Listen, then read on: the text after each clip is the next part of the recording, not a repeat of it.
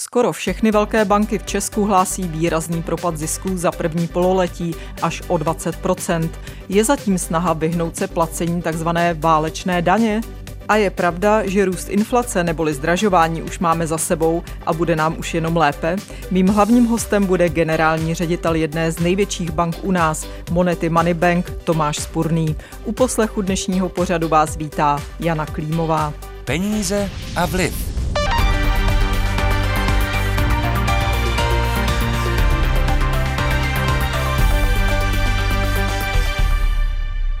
Firmy méně investují, lidé méně utrácí, ekonomika se sune vzhůru jen nepatrně.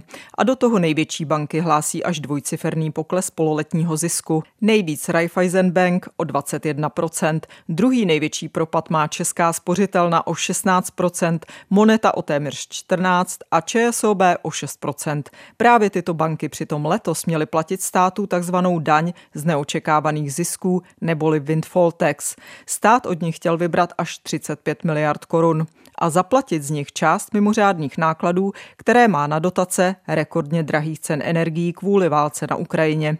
Stát ale od bank, jak naznačují i klesající zisky, dostane podle analytika finanční společnosti XTB Štěpána Hájka jen zlomek kolem nějakých 4 až 6 miliard korun a skutečně bude hodně záležet na tom, jak moc se podaří českým bankám optimalizovat ty své úrokové výnosy v těch následujících měsících. Velké banky od Loňska vydělávaly rekordně na tom, že své peníze mohly úročit až 7% sazbou od České národní banky, jenže zatímco tato sazba, kterou centrální banka bojuje s inflací, se od loňského července nezměnila a banky na ní už letos víc vydělávat nemohou, naopak sami banky začaly vyplácet vyšší úroky z vkladů, takzvaných depozit svým klientům.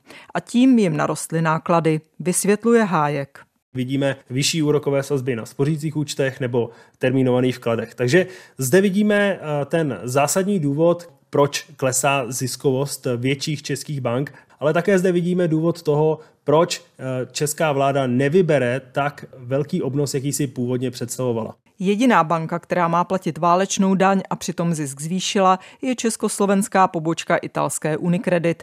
Ta má totiž podle Hájka převážně podnikovou klientelu a do boje o vklady střadatelů se nemusela zapojit. Peníze a vliv. Jednou z velkých českých bank, na kterou se mimořádná daň vztahuje, je Moneta Moneybank. Její generální ředitel Tomáš Spurný řídí 8 let, předtím šéfoval řadě bank ve střední a východní Evropě a od 80. let žil ve Spojených státech, kde finance také vystudoval. Tomáš Spurný je naším hostem ve studiu. Dobrý den. Dobrý den. Moneta letos v pololetí snížila meziroční zisk čistý skoro o 14% Nabízeli byste vy, ale i ostatní velké banky, vyšší úroky na spořících účtech a přetahovali byste se tak o klienty, což byl asi důvod poklesu toho vašeho zisku. Kdyby nad vámi letos nevysela eh, windfall tax ve výši 60%? Určitě. Eh, my jsme s touto strategií vyšších úrokových sazeb započali v červenci minulého roku, respektive v srpnu. Následně to byla sazba, kterou jsme tenkrát nabízeli, byla 4,5% na spořících účtech. Následně jsme tuto sazbu zvýšili na 5,3% a v podstatě za období od září minulého roku do nyní jsme získali téměř 100 eh, miliard korun eh, v nových depozitech eh, do banky. Takže nejenom, že ano, ale my jsme byli první, kdo jsme klientům nabídli rozumné sazby v kontextu zvyšující se inflace. Hmm. Čili uh, ten Damoklův meč, že budete muset případné vyšší zisky odvést státu, ten prostě v tom nehrál roli. Vy byste zvyšovali uh, ty úroky stejným tempem i tak, protože je zvláštní, že třeba ostatní banky, které nemají platit windfall tax, tak ty všechny zvyšují zisky. My jsme ten meč tasili ve vztahu k naší konkurenci a to úspěšně. Následně ve vztahu k válečné dani eh, já myslím, že trošku té válečné daně zaplatíme, ale eh, my jsme velice pomohli státnímu rozpočtu, neboť když se podíváte na rok 2022, tak banka odvedla na přímých a nepřímých daních do státního rozpočtu zhruba 4,5 miliardy korun, což v roce 2022 činilo 60% více než v roce předchozím. Za první polovinu roku jsme odvedli do státního rozpočtu více než 2 miliardy korun, což znovu oproti první polovině roku 2022 to činí zvýšení, tuším, o zhruba 45% Takže já si myslím, že ta debata o válečné daně je milná. Tím, že platíme více úroků, tak odvádíme do státního rozpočtu mnohem více peněz, neboť je tady daň z úroků, které platíme klientům a tím, že ty úroky jsou na takové výše, jako, jaké jsou na bankovním trhu, tak toto postihuje nejenom hmm. monetu, ale i ostatní banky. V čem je teda podle vás milná ta windfall tax? Byla to chyba, že to vláda vůbec zavedla? Tak, Protože to, zase to mělo logiku, jako že přispějeme na energetickou krizi. Na já, to, já to za chybu nepovažuji. Já myslím, že současná vláda se snaží konsolidovat státní rozpočet a to je velmi dobré, že, že se o to snaží. To je první bod. Druhý bod je, já myslím, že ministerstvo financí v podstatě podcenilo to, co banky odvedou ve vztahu k vyšším úrokovým mírám a srážkovým daním. To je druhý bod. Třetí bod, ta daň je demotivační, protože je velmi vysoká. Jakkoliv eh, v okamžiku, kdy se daň stane demotivační, tak eh, přináší nepředvídané důsledky. Já myslím, že toto se děje s tou válečnou hmm. daní. Viděli jsme to minulý týden v Itálii, kdy stát zavedl válečnou daň na úrovni 40 banky v Itálii ztratily přes noc hodnotu 10 miliard eur a druhý den na to stát tuto daň zastropoval a vlastně řekl, ups, eh, my jsme vám zapomněli říct ten nejpodstatnější, tu nejpodstatnější část. Dělají banky nějaké legální kroky, aby svůj zisk snížili a vyhnul se té daně? Já myslím, že ne. De facto té daně se nelze úplně dobře vyhnout. Banky investují do státních dluhopisů, české banky drží 40 státního dluhu. Výnosy ze státních dluhopisů jsou osvobozené od daně, ale toto je rozhodnutí, které učinila vláda před několika lety. Takže my podporujeme státní rozpočet nejenom tím, že odvádíme mnohem více daní, ale zároveň ten státní rozpočet financujeme. Myslím si, že se bankovní sektor chová velmi, velmi zodpovědně. Loni banky zvažovaly dokonce, že se budou nějak bránit proti té mimořádné dani. Je to ještě na pořadu dne? To byla, můžeme to technicky nazvat pitomostí, já tomu nechci ani říkat hloupost. Banky mají srdce králíka a nohy gazely. To, Co to přesně to je, znamená? Jako, že umí, to je, banky nejsou, banky nejsou úplně dobře psychologicky vybaveny k tomu, aby se se státem soudili psychologicky a prakticky a je to nesmyslná věc. My musíme respektovat pravidla, které naše volené elity určí. Je to takto jednoduché hmm. z mé perspektivy. Eh, vy jste zmínil, že něco málo na Windfall Tech zaplatíte. Eh, jaký je váš odhad, kolik to bude? Já to opravdu nedokážu dnes odhadnout ale opravdu to nedokážu dnes eh, odhadnout. Ale v minulém roce jsme zaplatili 60% více, v první polovině tohoto roku jsme zaplatili 40% více a moneta patří do deseti nejvíce materiálních daňových plátců v České republice. Dokonce za to dostáváme od ministerstva financí občas nějaký diplom. Jasně, stejně se toho budu držet, čili jde o stovky milionů nebo miliardy? Spíše o stovky.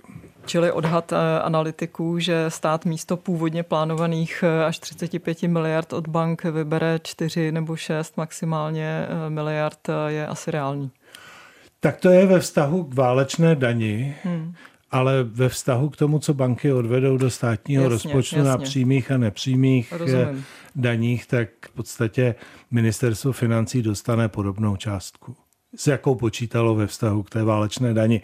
Pouze, ta forma, pouze ta forma je jiná. Hmm. Bude ten pokles zisku bank pokračovat i v druhém poletí? Bude to taky za celý rok? Já si myslím, že pokles zisku velmi záleží na, na dvou faktorech. Za prvé, co učiní Česká národní banka s klíčovými sazbami. Trh očekává, že sazby budou sníženy na konci tohoto roku pan guvernér proti tomuto očekávání varoval. Já Taky jsem spíše... Jsem to tak pochopila, že až po novém roce. Já jsem také čekat. spíše názoru, že sazby se budou snižovat až někdy v, na konci prvního kvartálu příštího roku. A tento můj úsudek je postaven na tom, že když se podíváme na světové komoditní trhy, zejména trh s ropou, tak tato se začíná prodražovat. Vidíme to u čerpacích stanic. Také se zrušila výjimka z daně na naftu. Toto všechno v sobě nese inflační efekty, takže já jsem přesvědčený o tom, že pokles inflace se zastaví v srpnu. Já bych nebyl překvapen, kdyby inflace byla vyšší v srpnu, než byla v předchozím měsíci, v červenci. Hmm. A je velice těžké říci, že jsme bitvu nad inflací vyhráli. Hmm.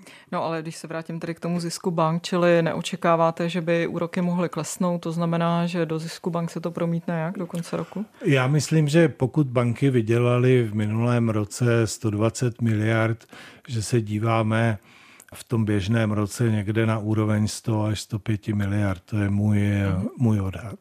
Naším dnešním hostem je generální ředitel Monety Moneybank Tomáš Spurný. Posloucháte pořad Peníze a vliv. Kdo vydělává a kdo chudne? Zasvěcený pohled analytičky Českého rozhlasu Jany Klímové a jejich hostů. Najdete ho také na webu plus.rozhlas.cz, v aplikaci Můj rozhlas a v dalších podcastových aplikacích. Kvůli těm vysokým úrokům, kterými Česká národní banka bojuje s inflací, se ale na druhé straně tedy eh, sice zlepšily výnosy pro středatele, ale prodražily se úvěry firmám třeba v korunách. Kdo může, hlavně právě podniky, tak eh, se financuje v eurech. Vidíte to i ve vaší bance, nějaký úprk eh, k euru? To se děje ten úprk se zpomalil, neboť úrokový diferenciál mezi českou korunou a, a eurem se zužuje. Nicméně my jako banka jsme především korunová banka, my máme portfolio, úvěrové portfolio 270 miliard a 5% z toho e, tvoří eurové úvěry. Takže v posledních 12 měsících tady byla silná poptávka, nicméně my jsme velmi opatrní, komu eura dáme formou úvěru a chceme, aby to byly pouze ty subjekty, které mají eurové příjmy. A dá se říct v procentech nějaký nárůst?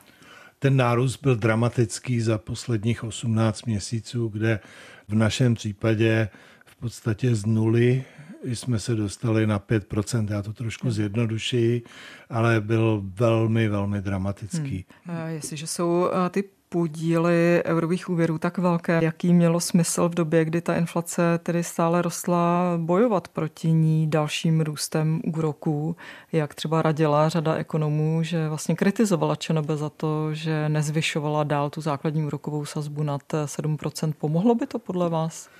Já jsem zastáncem toho, že tam, kam se ty sazby dostaly v červenci nebo v červnu minulého roku, je de facto správná hladina, protože moje perspektiva vždy byla na to taková, že potřebujeme minimální míru jaksi sociálního přemýšlení nebo sociální rovnosti v tom, co se bude následně dít. Když se podíváme na to, co se následně dělo, tak Česká republika je nyní minimálně technicky v recesi a je to po čtvrté za posledních deset let. To není úplně obvyklé, protože ty obvyklé modely recesí jsou v pěti nebo sedmiletých cyklech, ale v České republice je to opravdu po čtvrté hmm. a za posledních deset let a já myslím, že tím, že se sazby udržely na té úrovni, kde dnes jsou, takže se ten sociální mír minimálně, smír minimálně udržel. A čím, a to je, čím to je, že jsme po čtvrté v recesi, což není obvyklé? Co tady děláme špatně v Česku? Já myslím, že to je na samostatný rozhovor, ale my jsme de facto velmi zaintegrováni do německé ekonomiky. De facto, když se v Německu kýchne, tak my máme A, ne, my máme angínu s vysokou horečkou, protože je to funkce jak odbytu, tak je to funkce investic. A dle mého názoru se tady promítlo několik faktorů, Ta poslední recese je samozřejmě dána inflací a vlastně odchodem hmm. od toho modelu kvantitativního uvolňování, kdy podnikatelé domácnosti si zvykli na situaci, že úrokové sazby jsou na rekordně nízké úrovni a začali to brát eh, jako samozřejmost a ona to samozřejmost není a to k té vyšší míře fluktuace v ekonomickém výkonu nepochybně přispívá. Hmm. To zvyšování úroků Českou národní bankou také e, velmi prodražilo hypotéky, e, kterých si lidé berou od Loňska mnohem méně.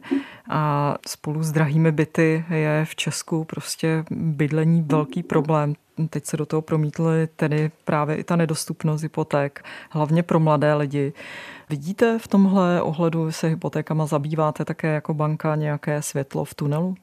Nevidím. Já dlouhodobě říkám, že stát by měl zajistit program, kdy garantuje hypotéky pro mladé lidi, aby banky mohly financovat až do 100% nákupu té dané nemovitosti nebo do 90%, aby na prvních pět či sedm let stát bankám poskytl záruku. Tímto by se ta dostupnost eh, zvýšila, neboť eh, ta pravidla by byla uvolněná a vlastně banky by měly komfort toho, že stát podporuje nejenom mladé rodiny, porodnost, hmm. ale všechno s tím spojené. A takové programy třeba v zahraničí existují? Tento program se jmenuje Prima Casa, je v Rumunsku nesmírně úspěšný. Stát takto pomáhá zhruba 20% všech nových eh, žadatelů nebo nových hypoték pro populaci v Rumunsku a když to zvládne Rumunsko, tak ono není nic lehčího, než to obsat a dát do praxe. To je jeden z příkladů těch programů, je v Evropě více, ale druhá věc je mnohem komplikovanější a to je rozhodnout se, zda chceme, aby lidé měli důstojné životy ve vlastním bydlením a začali jsme zahušťovat města proti odporu ať už jsou to památkáři nebo, nebo kdokoliv hmm. jiný. A prostě rozhodlo se o tom, že města chceme mít živá, zahuštěná. To se týká velkých měst zejména a vytvořili proto prostředí, což je eufemismus pro naprostou změnu přístupu od jednotlivého rozhodování se dostat do systému pravidel, která nejsou věcí jednotlivců nebo já nevím, jak bych to řekl, ale, ale všechny ty věci, které nás trápí v tom stavebním zákoně, hmm. tak jednou provždy odstranit.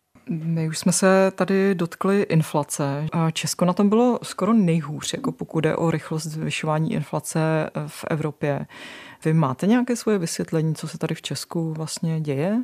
Tak to je důsledkem dramatického rozvrácení veřejných rozpočtů, ke kterému docházelo v posledních deseti letech. Vedle toho je to důsledkem naší zranitelnosti ve vztahu k tomu, že jsme otevřená ekonomika, která de facto významnou část vstupu do naší přidané hodnoty je tvořena komoditníma hmm. cenama na zahraničních trzích. A pak je tady efekt té agrese Ruska ve vztahu k Ukrajině, kdy jsme poskytli přístřeší pro, já to zjednoduším, půl milionu lidí a to ten státní rozpočet tak též zatěžuje. Tak teď máme konsolidační balíček vládní, který, o který se teď svede závěrečná bitva v parlamentu po prázdninách. Zvyšuje eh, řadu daní eh, pro podniky bohatší zaměstnance. Jak vy jako bankér se díváte na to? Pomůže to tedy opravdu ozdravit eh, ekonomiku, ať už tedy přes státní finance, ale co tak ten zbytek? zvyšování daní je proinflační. Já ten balíček jako takový nechci hodnotit, protože si myslím, že merit má, mm-hmm. a neboť státní rozpočet musíme konsolidovat. Stávající situace je naprosto tragická. Nicméně můj pohled na to je, že by bylo, a to se snadno řekne a se dělá, že by bylo dobře se podívat na to, jak se ty státní peníze utrácí v různých resortech a přemýšlet spíše o hluboce sáhlých reformách zdravotnictví, školství, jakým způsobem fungují investice do infrastruktury a tak dále a tak dále, neboť eh, každý státní mechanismus má hmm. určitě prostor pro zlepšení a já bych řekl v naší zemi to, ten prostor je významný. Vláda teď chystá vizi na dalších 10 až 30 let, kterou po ní chtějí podnikatele.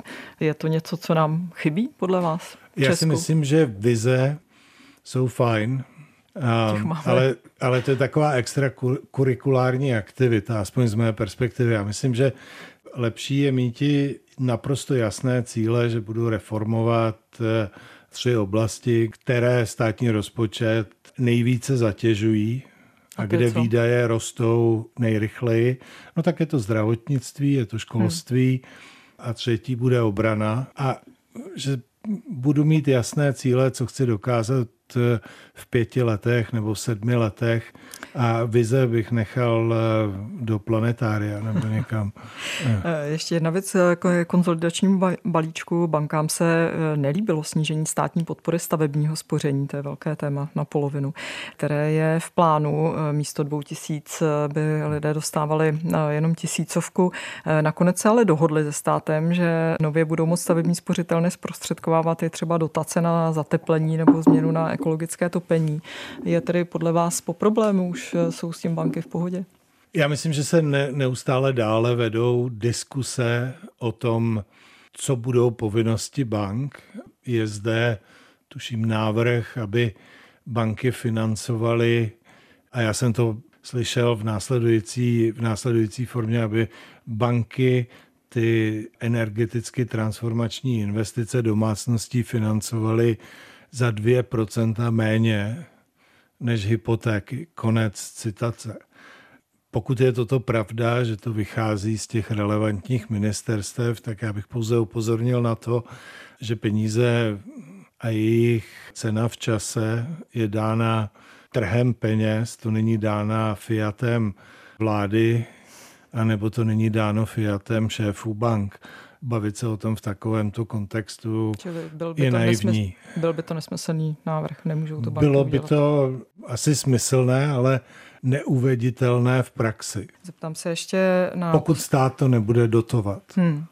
Zeptám se ještě na poslední věc a to je budoucnost monety. Vy jste byl velký podpůrce spojení s Airbank ze skupiny PPF, která je také nejvýznamnějším akcionářem vaší banky. Ta si ale potom rozmyslela to spojení, co je teď ve hře a bude jednou moneta větší bankou než je teď? Tak moneta je větší bankou. Já když jsem do monety přišel, tak bilanční suma byla, jestli to pamatuju správně, 120 miliard korun nyní je moneta na 430 miliardách, to je z hlediska velikosti. Z hlediska ziskovosti jsme bankou, která má potenciál na to, aby v normálních stabilních podmínkách vydělávala kdekoliv mezi 4,5 a 5 miliardami korun za předpokladu, že budeme růst tou rychlostí, kterou rosteme nyní, tak máme potenciál, řekněme, 5,5 miliardy ve střednědobém horizontu, když všechno půjde dobře. My jsme úspěšná banka nyní. Já si stojím za tím, že Airbank by pro nás byla fantastickým partnerem. A, a je to ještě a, reálné? A zda to je reálné nebo není, já myslím, že v tuto chvíli to naprosto, je naprosto nereálné, protože ta vůle byla jasně řečena nebo vyřčena a nechme se překvapit.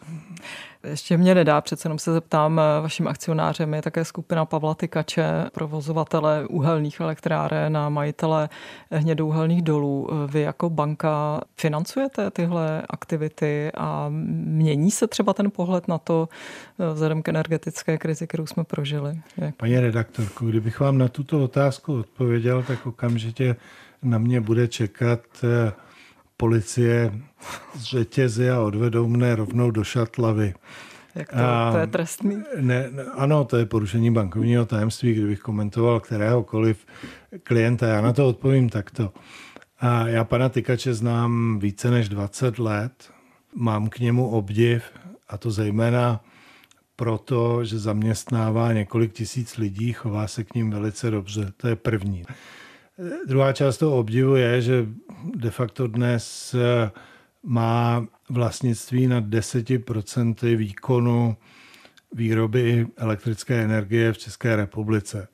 To, že jeho firmy dobře fungují, je záruka nejenom národní bezpečnosti, ale také životního standardu, který dnes máme. Je naprosto jasné, že v horizontu 10 či 15 let zde musí být energetická transformace. O tom není sporu. Mluvě o vizích. Já jsem zastáncem toho, aby stát pro takovéto podnikatele vytvořil jasné předvídatelné podmínky, jak se s těmi aktivy, které nás drží, které tady svítí, hmm. nebo nám umožňují svítit, topit a já nevím, co všechno jiného, tak eh, aby ta aktiva eh, byla udržována v provozu do té doby, dokud to tato země potřebuje. A to je, co k tomu můžu říct, tak jako jsem se v roce, já nevím, 2017 či 18 stavěl za Petra Kellnera a, a že by měl být mnohem více oceněn za to, co pro tuto zemi dělá, a, tak mám stejný názor na pana Tykače. Naším hostem byl generální ředitel Monety Moneybank Tomáš Spurný. Z dnešního dílu je to vše. Najdete ho také na webu iRozhlas, v aplikaci Můj rozhlas a ve všech podcastových aplikacích. Hezký poslech dalších pořadů přeje Jana Klímová.